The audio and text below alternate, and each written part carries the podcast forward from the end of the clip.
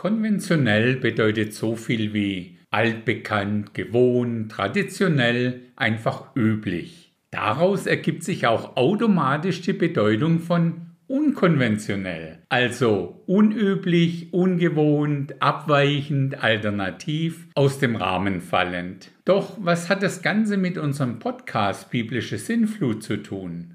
Das möchte ich gerne in dieser Episode etwas näher anschauen.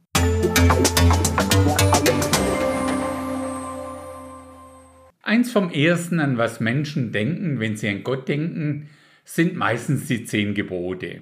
Damit ordnet man Gott irgendwie gleich als recht konventionell ein. Alles klar geregelt, keine Abweichungen, nichts, was aus diesem vorgegebenen Rahmen fällt.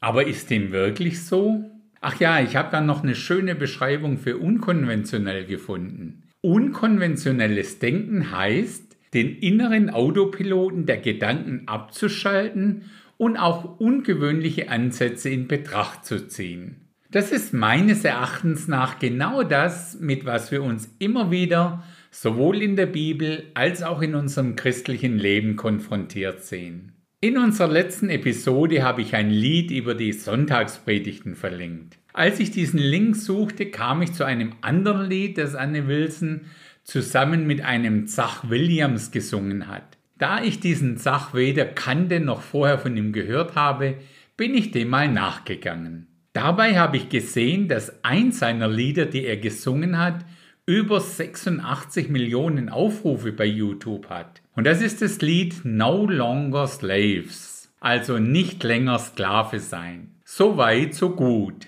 Dieses Lied singen ja viele fromme Christen in den verschiedenen Kirchen und Gemeinschaften. Zach singt dieses Lied allerdings nicht in irgendeiner Kirche, wie man es konventionell erwarten würde, sondern eher unkonventionell im Gefängnis von Harding in Amerika. Vor vielen Gefangenen, die zum Teil doch recht emotional mitsingen und mitgehen. Vor genau diesen Menschen zu singen, ich bin nicht länger ein Sklave der Angst, ich bin ein Kind Gottes, hat doch einfach nochmal einen ganz anderen Stellenwert, als es in einer Kirche vor lauter frommen Menschen zu singen. Ja, eigentlich bin ich über diesen Auftritt in diesem Gefängnis zu unserem heutigen Thema gekommen. Und ich habe uns natürlich dieses Lied in der Podcast-Beschreibung auch verlinkt. Zach erzählt bei diesem Auftritt auch sein ganz persönliches Zeugnis, welches sehr passend für dieses Klientel ist.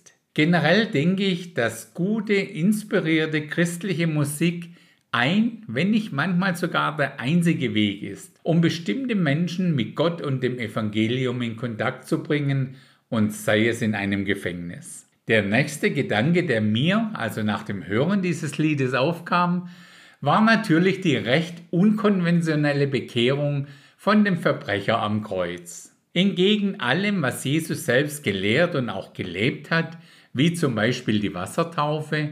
Dieser Verbrecher konnte nichts von alledem nachholen, und doch sagte Jesus zu ihm, heute noch wirst du mit mir im Paradies sein. Was hatte dieser Verbrecher, was der andere Verbrecher, der ja auch mit Jesus zusammengekreuzigt wurde, nicht hatte? Ein demütiges, aufrichtiges Herz. Damit war er offen für eine unkonventionelle Errettung im wahrsten Sinne des Wortes in allerletzter Minute damit wir uns recht verstehen, das ist keine Ermutigung, um es auf die letzte Minute ankommen zu lassen. Wir sehen einfach, wie unkonventionell unser Gott manchmal sein kann. Dieser Verbrecher war wahrscheinlich dort am Kreuz wegen eines besonders schweren Verbrechens und doch war er mit ziemlicher Sicherheit zum ersten Mal in seinem Leben zur rechten Zeit am rechten Platz. Gott begegnet den Menschen durchaus durch übernatürliche Träume und Offenbarungen und so weiter.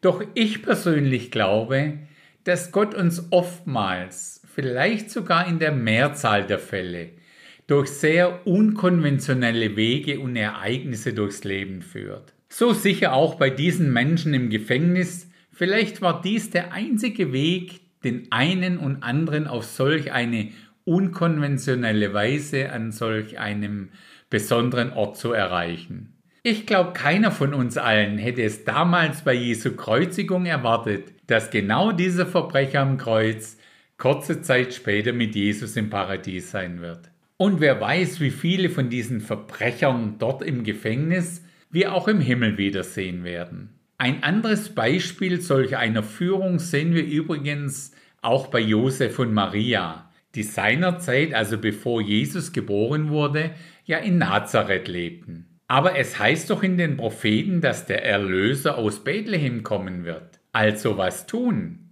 Gott hätte durchaus wieder einen Engel zu Josef schicken können, der ihm den Auftrag gibt, um sich auf den Weg nach Bethlehem zu machen. Das wäre so die konventionelle Methode, die wir wahrscheinlich am ehesten erwartet hätten. Doch Gott geht einen ganz anderen, unkonventionellen Weg mit ihnen. Er sorgt im Hintergrund dafür, dass eine erste Volkszählung in die Wege geleitet wird und so kamen die beiden dann bekannterweise nach Bethlehem.